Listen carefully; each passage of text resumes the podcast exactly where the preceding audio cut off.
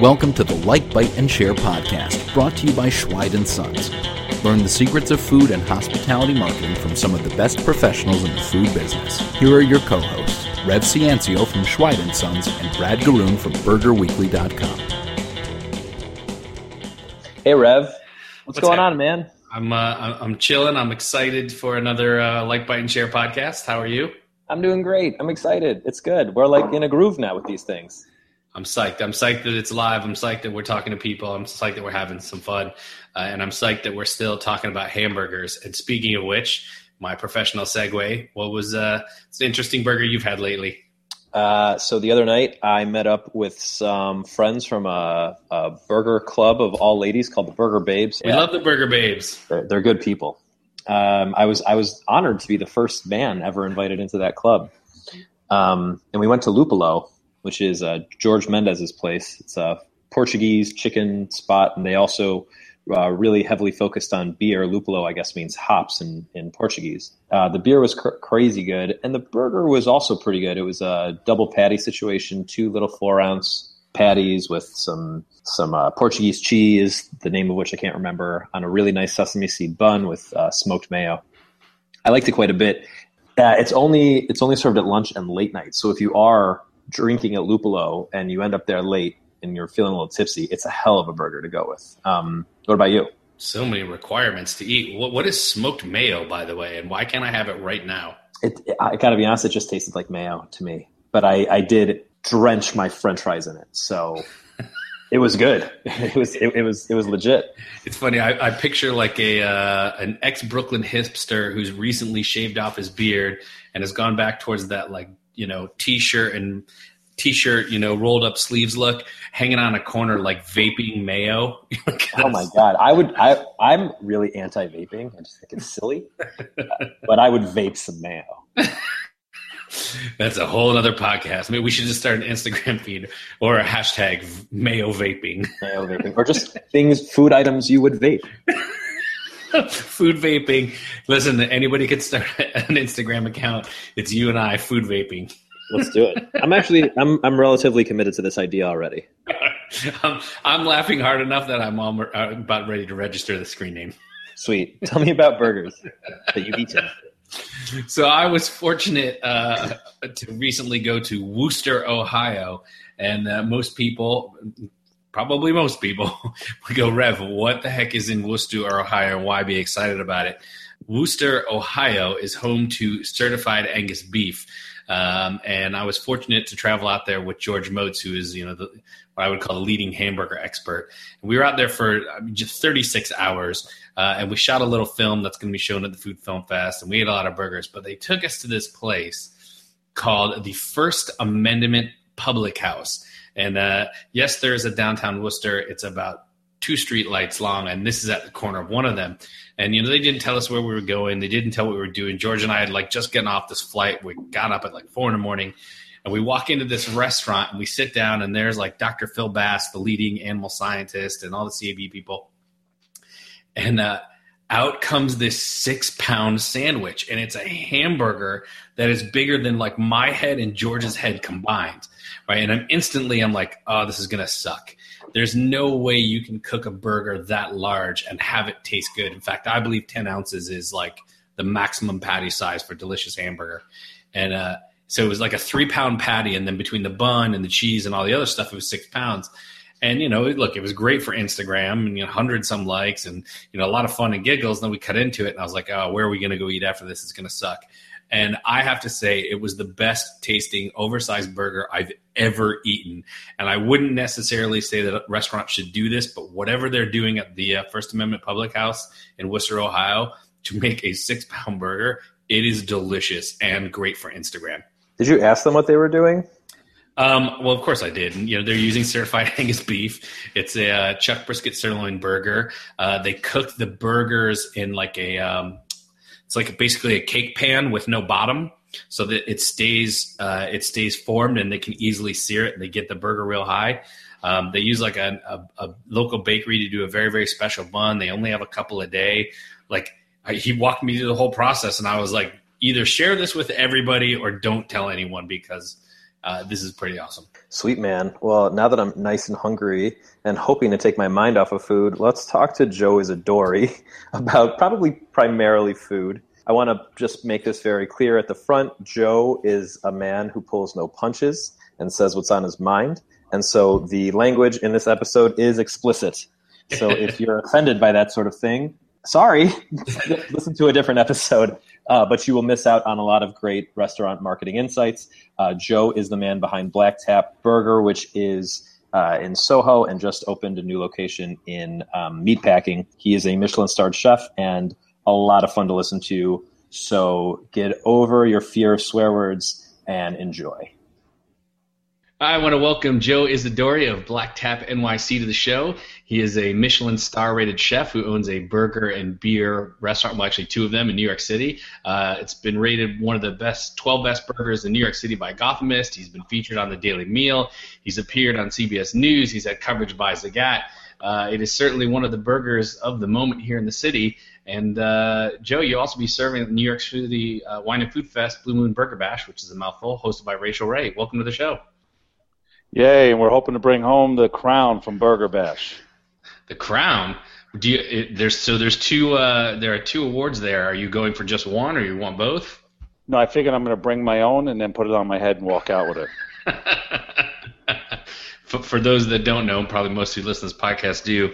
Uh, one Josh Capon has won, I think, four times now the popular vote and one judge's vote, and he walks around with a, uh, a burger belt as if he was a World Wrestling Federation champion.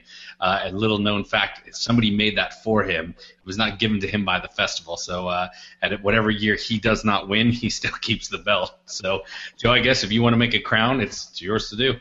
Well, I haven't figured out if this is going to be Rocky One or Rocky Two, but it's going to be a show. That's all I got to say. what do you uh, What do you have planned for the bash? I can't tell you. Well, no, actually, we always do our our, our festival burger as our Kobe beef burger, uh, better known in the restaurants as the Greg Norman. Um, you know, Australian Wagyu beef, um, some house-made buttermilk dill dressing, and some fresh arugula topped with blue cheese. It's really a unique take on a burger. It's it's uh, everyone every time you go to these events, everyone's got the it's either something really creative or it's the standard old all American burger. Um, and this one kind of just really stands out from the rest. Uh, I think it's the the addicting buttermilk dressing with the blue cheese, as we affectionately call the crack sauce. Um, pair that with Kobe beef, and you got a winner. All right, so uh, I got to take off. I'll be at the restaurant in about ten minutes. Brad, will I see you there? Yeah, I'll be there, man. How many how many burger bills did you go through before you decided that was the one you were going to serve at the Food and Wine Fest? You know, it was kind of it really it, it just happened on its own, and that's kind of the beauty about Black Tap.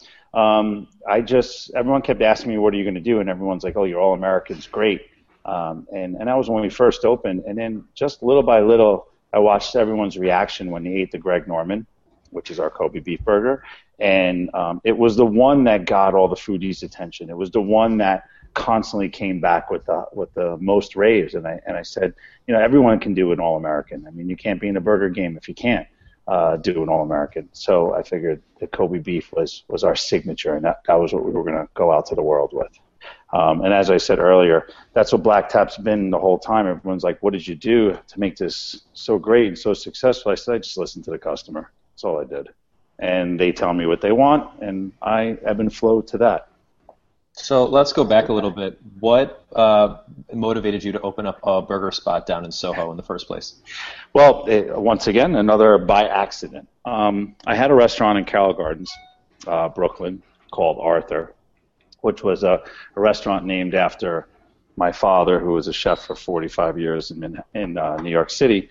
And I, I thought, you know, hey, what better than to recreate my family's recipes. I'm a Michelin star chef. I can make this work, blah, blah, blah, blah, blah. First year was amazing. We won every top 10 in Brooklyn. Uh, Eater had listed us as best carbonara in the city. I mean, we were on, on top of the world. And then the second year came, and it was like somebody turned the lights out, uh, and I, I could not figure out what was wrong with the restaurant. It was just like every month we were hemorrhaging. Um, so I started looking at you know holes in the business, and I realized at five to seven there was a huge hole. And I'm like, well, what do I do? I had this fancy wine on tap system. I ripped out all the wine and I put in craft beer. I said, okay, and I called up Sixpoint and I said, you know, send me like five sixtels of your best beer. They were de- literally two blocks from us. Um, and I put this like Italian focused burger menu at the bar from five to seven every day for happy hour. Well, it got to the point where it was the only business I was doing. People were fighting to get in five to seven. So then I extended it, and then it just became all I was selling was like burgers and carbonara and beer.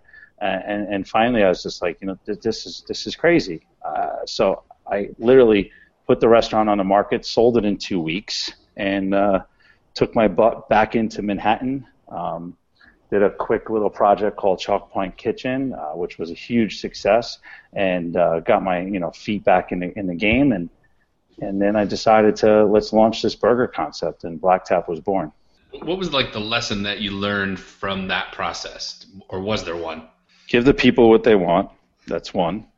Um, it was kind of like hang your hat up. It's not. It, it was kind of. It felt like. It felt like.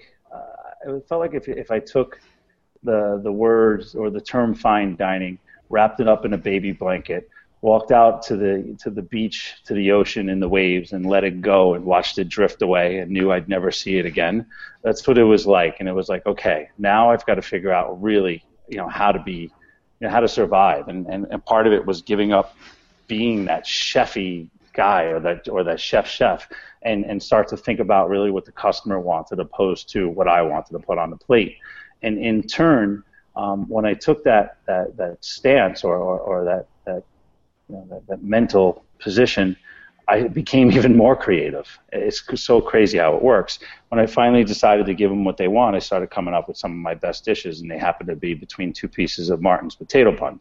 Um, and uh, you know, I, I, just I just really stuck to that to that motto, and, and that's kind of what Black Tap is. So when you when you talk about giving the people what they want, were you running like test kitchen nights? Did you have like polls on a website? Like how did you come to that? Oh come on, polls on a website, test kitchen. I mean, didn't you just listen to what I just said? There's well, no. Te- I mean, I'm I'm not David Bouley with a test kitchen.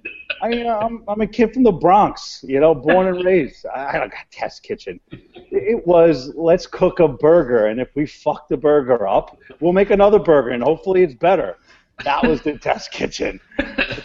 You know, so, it's called being broke and opening a restaurant up on a on a shoestring budget. so, so what was your test audience like? You and three guys, a couple of friends, like, yeah, this is no good, or these guys are good. Freddie, my my chef de cuisine, uh, a dishwasher, and, and a partner of mine that was willing to give me a couple of bucks to open a restaurant. That that was it. And and uh, you know, uh, for a while it was you know a 12 pack of High Life and some friends. I didn't know if we were drunk or, or if we really did something. I, I got no idea. It just I just said, you know, I remember looking at, at Freddie and going, this is a really good fucking burger. I think we should open a burger joint? I think so, chef. Okay, Freddie, let's open a burger joint. I mean, there's your test kitchen. so right from the beginning, I noticed that Black Tap was all over the social media game, all over internet. You got you got a write up from Zagat right in the beginning. Um, you were tagging all of the you know the usual suspects on Instagram, posting great photos. How much was social media part of the plan to get people in in the beginning? How much was it a plan? All right, let me just let me let me let me air this right now. This is my first ever Instagram account. I had one that had my name on it. I had nothing. I knew I, I knew nothing about Instagram. I was like, I mean, I think I just figured out Facebook, and I completely, you know, brushed over Twitter.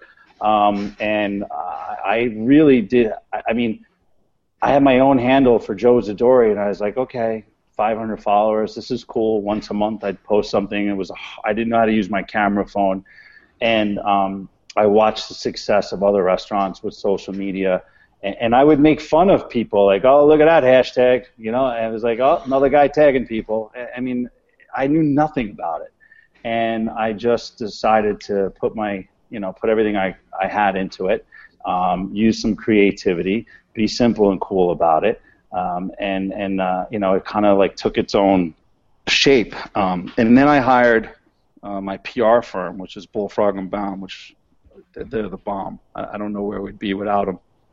And they started giving me some tips. Um, and then I had an, uh, an investor of mine who's a big digital guy. He gave me some tips. I remember he emailed me one Sunday, and I don't know if I was drunk or he was drunk or both of us were drunk when I got this email, um, but it was Sunday and there was a beer in front of me. And he said, dude, stop posting shit about beer and start posting burgers. And I was like, oh. He's like, make sure people see the burger, big, juicy, somebody eating it. He goes, that's all you need to do and you'll win.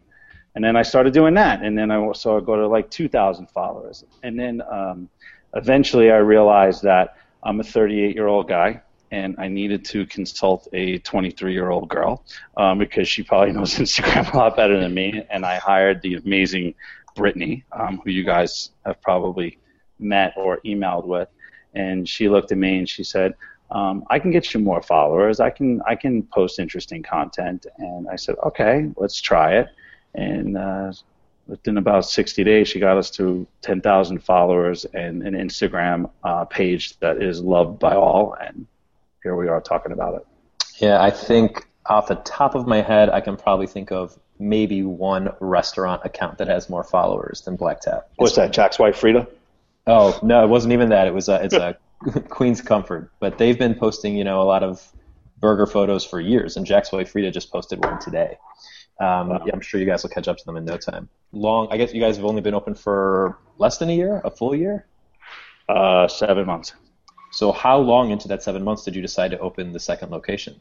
Um, I, I, guess this is like the theme of this whole conversation. That was an accident too.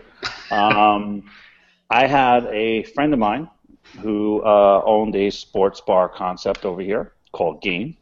His name is Evan Frost, um, and he's partners with uh, Richie Akiva from the Butter Group, who owns the famed One Oak and Up and Down, all those all those fancy dig places. Um, and they said they asked me, hey, you know, we've got this this sports bar concept, and but you know, it's just the food's not hitting the mark, chef's not hitting the mark. You know, can you help us out? And I said, guys, I really can. They said it's kind of a conflict of interest. I, you need a burger menu, and I, I got a burger restaurant. They were like, all right, all right, we get it. So they started eating at Black Tap on a regular basis. And then finally, like three weeks later, they were just like, "Fuck this!" They were like, "Just change the name to Black Tap. We'll paint the walls black. Let's let's just make a deal and and turn this into a bigger, badder version of what you got now, and and we'll put everything we got behind it, and uh, let let's make this happen."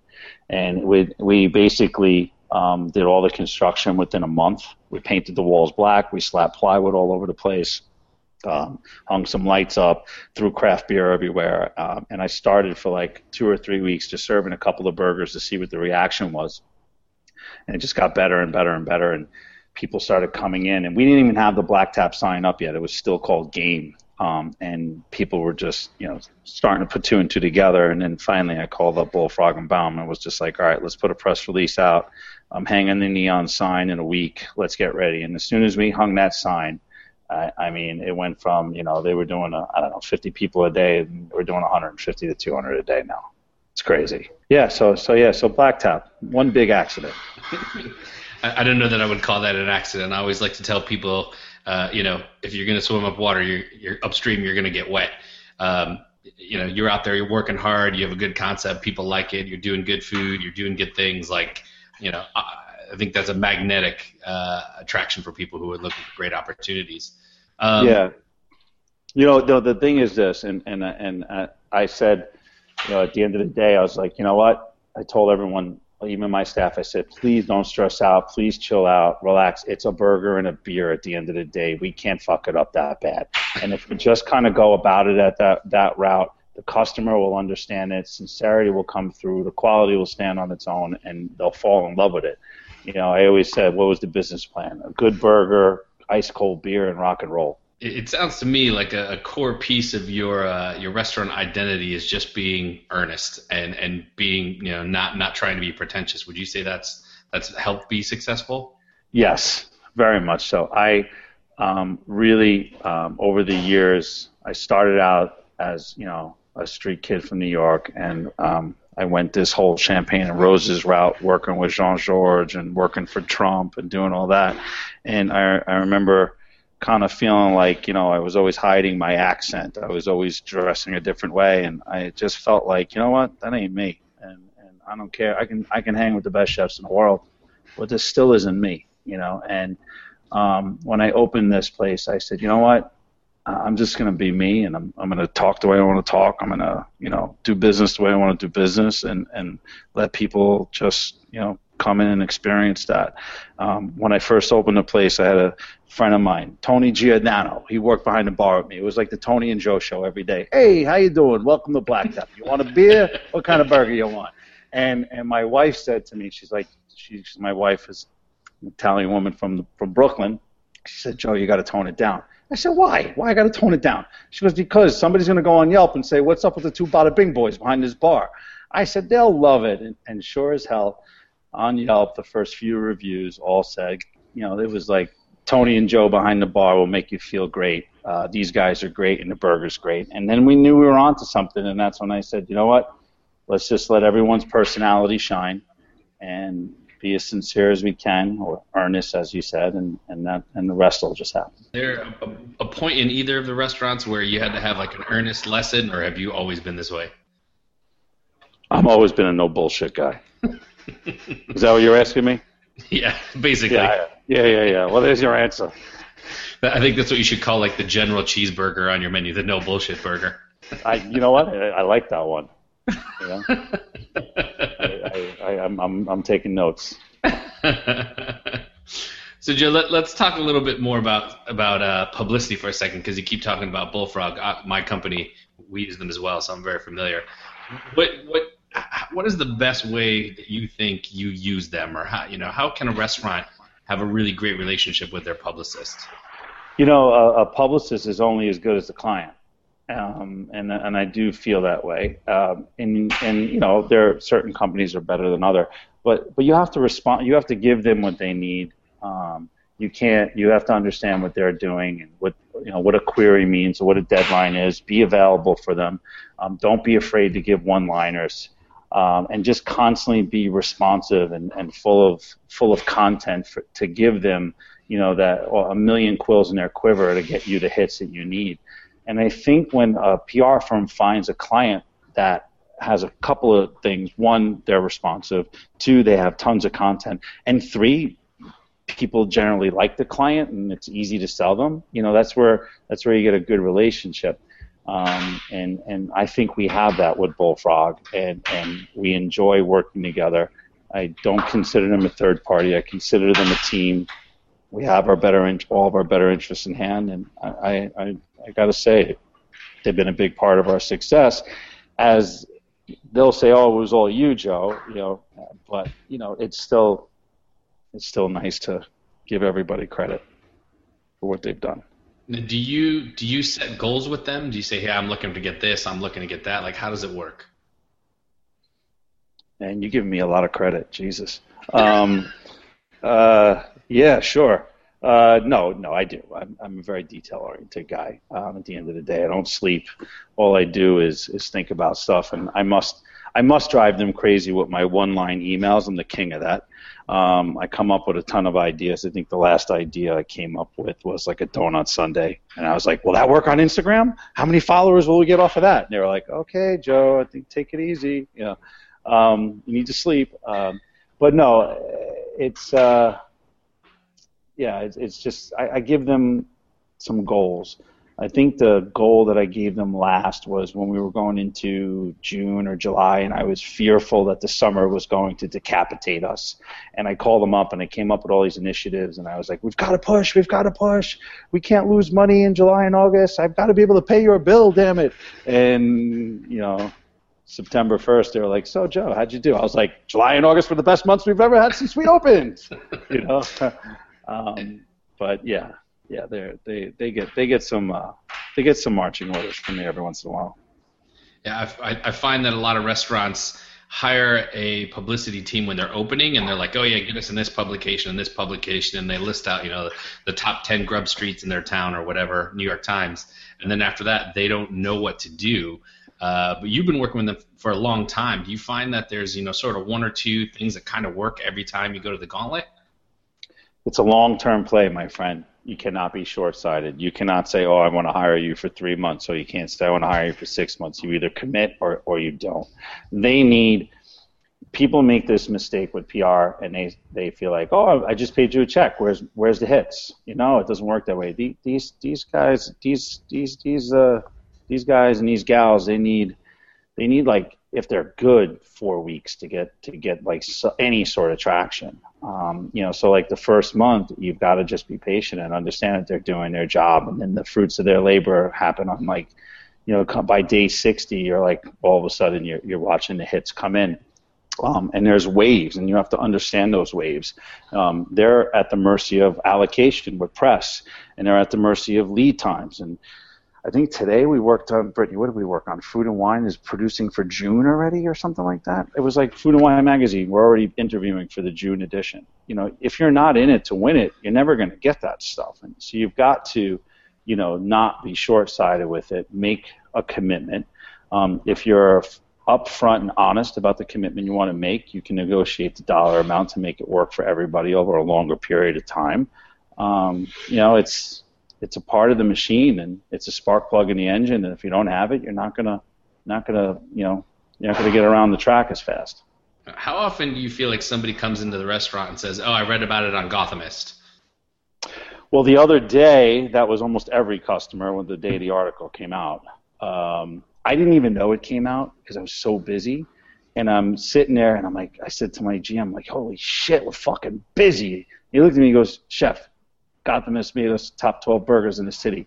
And I said, oh, yeah, that's right. I had no clue. I was just letting him, didn't want him to know I didn't know. I was like, oh, yeah, that's right. I forgot to tell you about it. And then and then I, I looked at my emails finally, and Bullfrog sent me a, a press alert about it. And but I was like, I, I, was we're building a basement bar, a basement dining room um, underneath Black Tap, which I think you guys are aware of, called Black Tap Down. I was literally down there, like you know, like hanging shelves and like cutting wood and painting the walls um, I, I like for like two days I had no idea what was going on, and uh, yeah, the Gothamist thing did really well. Every time something comes out, though, people come in and say something. Um, but the biggest draw is, or the best is this: a tourist comes in, a French person or a German, and they walk in, and they go, "Yeah, yeah, Black Tap." I'm like, "Yeah," and they put their phone in my face, and they go, and they basically are trying to tell me that they found us on Instagram, and they're from another country, and they don't speak English, and they just want a burger. I look at them, I go, "Sit here," and I point to the Texan, I go, "Order that one, and you'll be happy." I remember one Tuesday night that we have what 20 stools um, 21 if I squeeze it.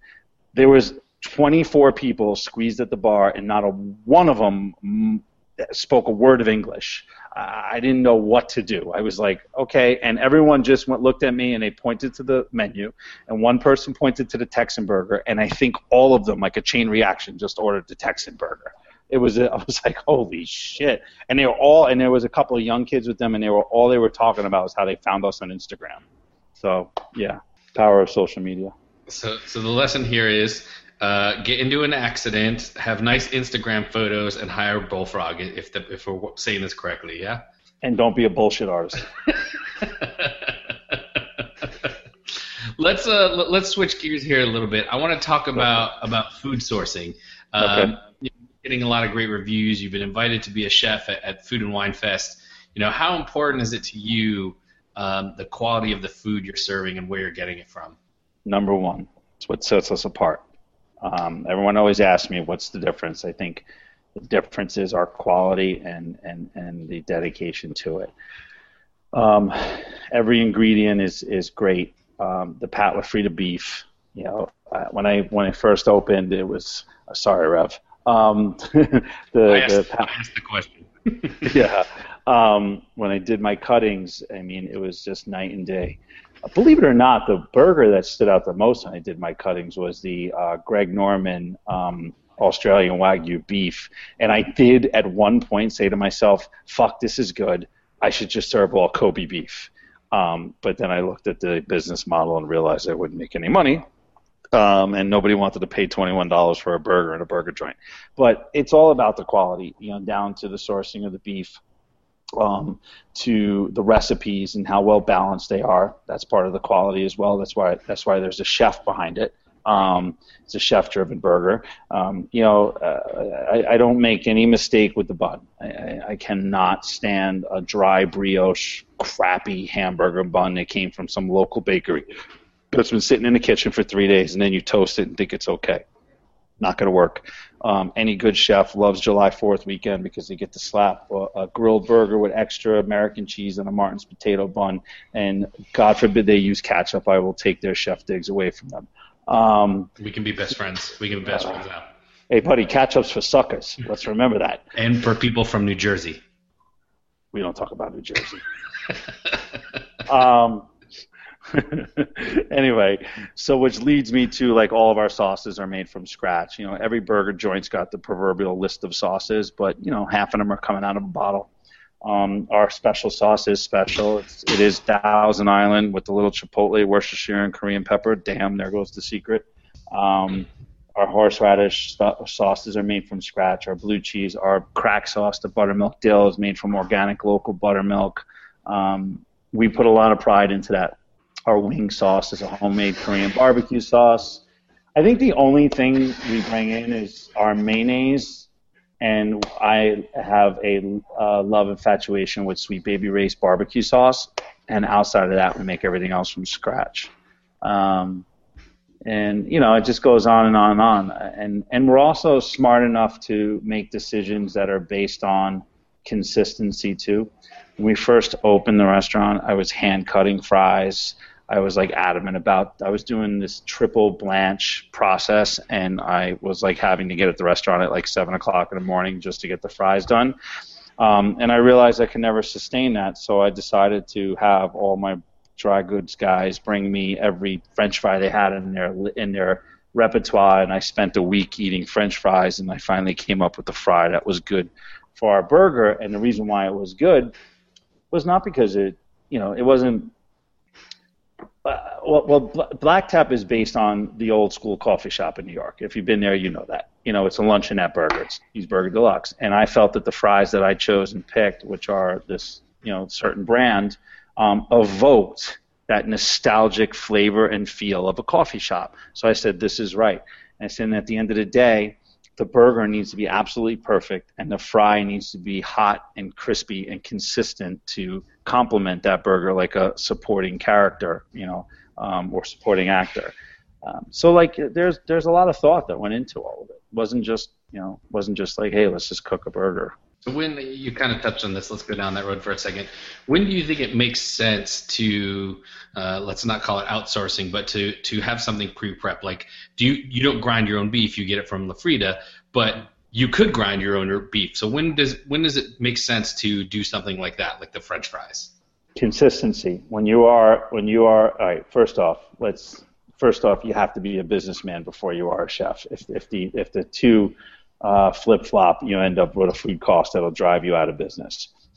Um, so that's one. So you have to take, and what I mean by that is food costs and labor costs. It's great to make a lot of things. It's great to do things from from scratch, but you know when you're in New York City and your restaurant is the size of a postage stamp, um, and you can't fit you know a million guys in there to work, or you just don't have the money for it, you've got to figure out ways to survive and still provide high quality and still provide consistent product At the end of the day, whether it's a frozen fry or a, a homemade fry, it better be the fucking same every time somebody walks in.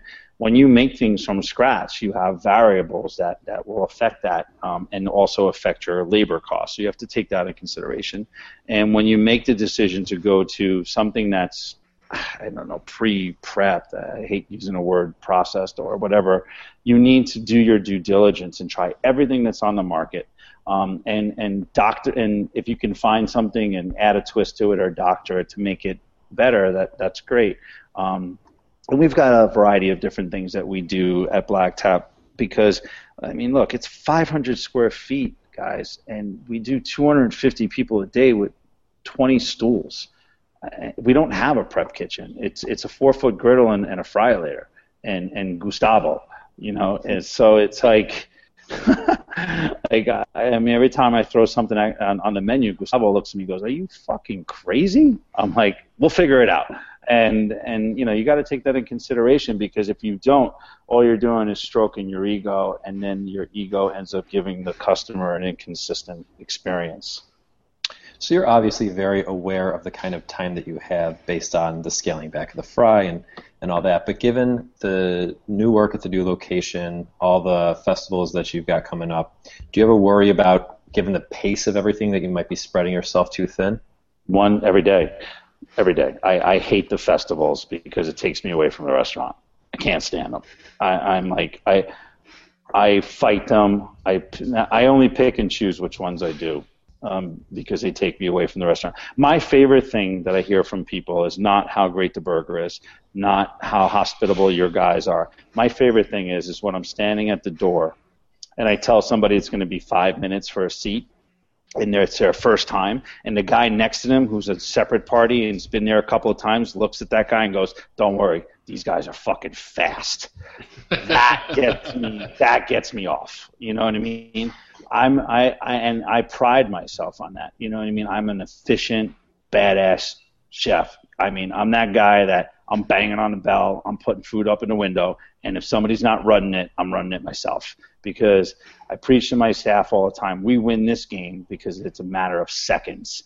The the the longer it takes to cook that product, the longer it sits in the window, the lesser of the experience it's going to be for the customer. Um, it's a burger; it's got to be fast. Um, so I take, you know, I, I, take all those things in consideration when I'm developing menu items and labor models and recipes. So then, why do the festivals at all? Oh, they are fun. I do get to drink beer the whole time. just it's so great, just, it's a great perk. yeah, I bring my own beer too. I mean, I, you know, I, I mean, I, I go to some of these festivals. They're like, "Oh, so and so sponsoring." I'm like, "Yeah, don't worry. I got a, I, I got a cooler full of High Life. I'm good." No that's another thing. Everyone's like, "You want a craft beer bar?" I'm like, "Yeah," and I drink High Life. What's your point?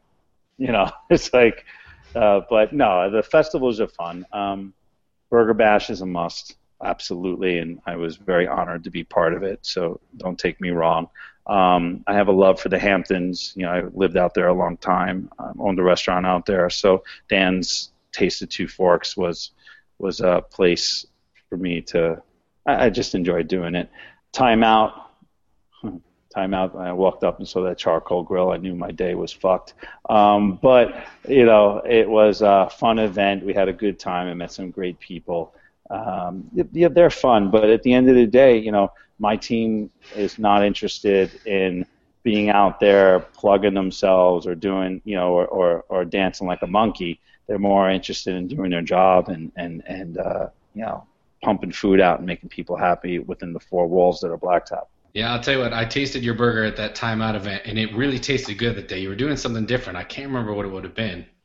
I'm joking. I'm clearly joking. So.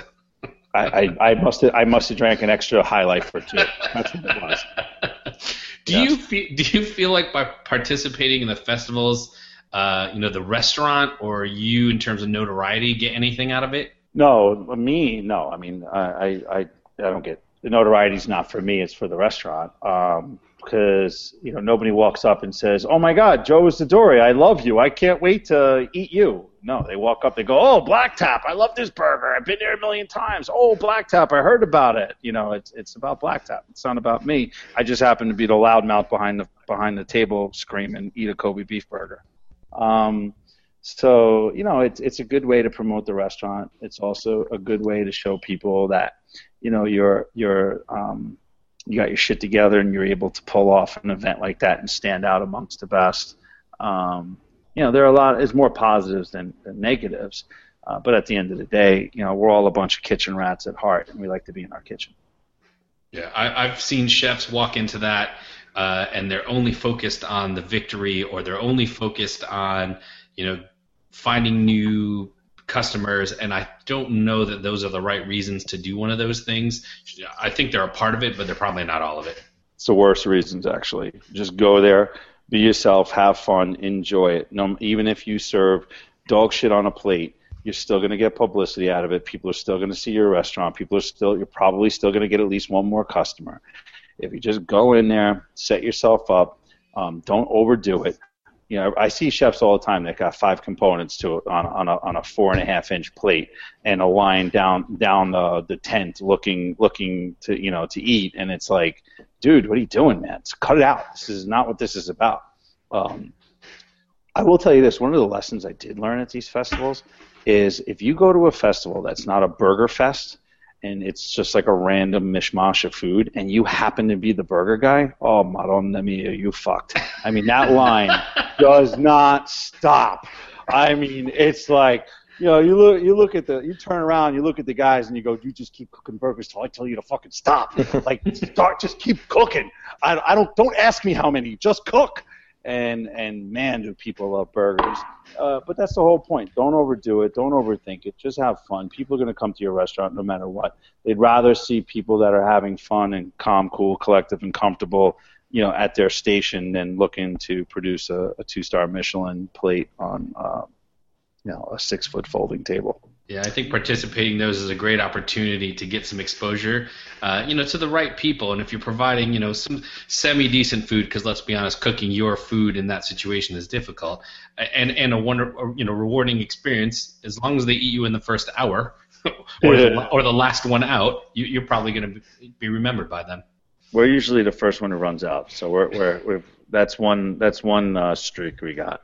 Um, you know, I've actually turned down events and one just recently because I just felt like I couldn't do the quality of what I wanted to do. Like there was this one um, indoor event that wanted me to cook on like a, a Hamilton Beach griddle, and they asked me, "Well, why can't you do that?" And I looked at them. I was like, "You're not serious." I was like, but um, you know, very nicely, I said that's great, but you know, a burger's not going to work. It's going to cause too much flame. It's going to cause too much smoke, and it's not going to taste right. So I just prefer to not do it. As we wrap up here, because and this actually works out really well given how much everybody here loves burgers, but we like to ask all of our guests a few burger questions before we take it home. Uh, so, Joe, what was your favorite burger growing up? That's a cheeseburger deluxe, dude. I mean, it's as simple as that. I mean, it was go go to the go to. I mean, I remember growing up in the Bronx. You know, we'd go out and you know what did we do? We went to the diner afterwards, and I got a cheeseburger deluxe. And I always remember asking them for extra American cheese and a side of mayonnaise. And I remember my buddies looking at me going, "But what's the matter with you? You can't eat a burger normal. You got to have it all fancy. What's the matter with you?" and I'd be like, "No, it tastes better this way." And that's my most favorite, most nostalgic burger, and one of the main motivations behind Black Tap. Was there uh, was there one place uh, in memory that did it better than anywhere else? Oh hell yeah! So, all right, I've, I'm full of stories, by the way. Um, another quick one. So, um, my father, when I was 16 years old, I might have been younger, but 16 still still suitable. He said, "Hey kid, let's go have a drink." All right. My father was a chef. I worked in the kitchen you work in a kitchen. At the end of the day, you, you have a drink. Period. So um, we went to this bar uh, called the Piper's Kilt, and we used to get what was called the Kilt Burger. And I remember my father giving me a Coors Light, a shot of whiskey, and a, and a Kilt Burger. Which location? And, which which location? Ah, my man, you're in the know. That's a great question. This was the Eastchester location. I think it's um, I think it's a little better to be honest. It is. Well, it's where it's where the real Kiltburger lives. I'm, I'm glad to hear that. You and I got something in common there. Um, so um, that was that was really uh, I motiv- I modeled the Black Tap Burger after the Kiltburger, and that is a true story.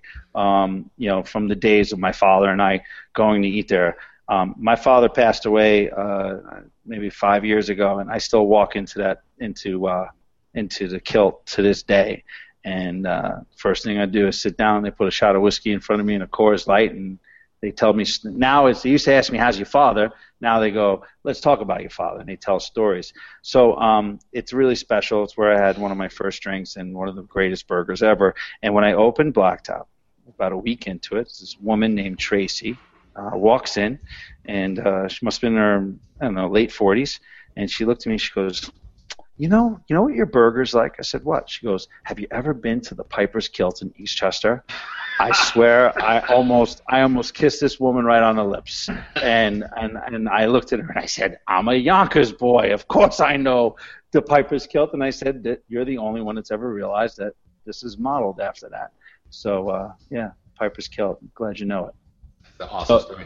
So today, if you were going to have a burger not at Black Tap and not at Piper's Kilt, where would you? Where's your favorite burger? Oh wow. Um, I don't know. I don't. I don't know. That's. Oh God, you stumped me. I'm. I'm. I'm. I'm full of shit. You stumped me. Um, so my favorite burger.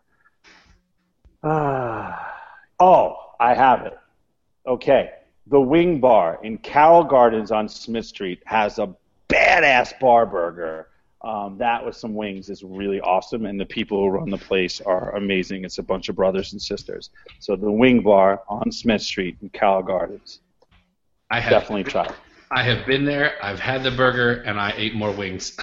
uh, so I used to own a restaurant across the street from there. That's why, and that's where I like I would get out of work and I would go across the street and I would just have a burger and you know a lot of beer because the restaurant was not doing well, um, and and some wings. So, yeah, that's that's that's probably where I'd end up. Probably more for the the the uh, the emotional feel of it than anything else. Awesome. Well, Joe, it's been a pleasure speaking with you today. I think we've had a lot of fun talking about uh, hamburgers, nostalgia, family, the restaurant business, publicity, New York City, and uh, being true to ourselves. So uh, it's been a real, real pleasure. Thank you for taking the time to talk uh, hamburgers and, and uh, hospitality with me and Brad here. No problem. I love it. Thanks for thanks for having me, guys. Thanks everyone for tuning in to another episode of Like, Bite, and Share. We hope you found today's interview insightful. If you didn't get a chance to write down everything, no worries. We take the show notes for you. Go to schweidandsons.com slash podcast to find them. If you enjoy the show, we ask for one favor, and that's please give us a rating in iTunes. That helps us to spread the word to others who might find this valuable like you do.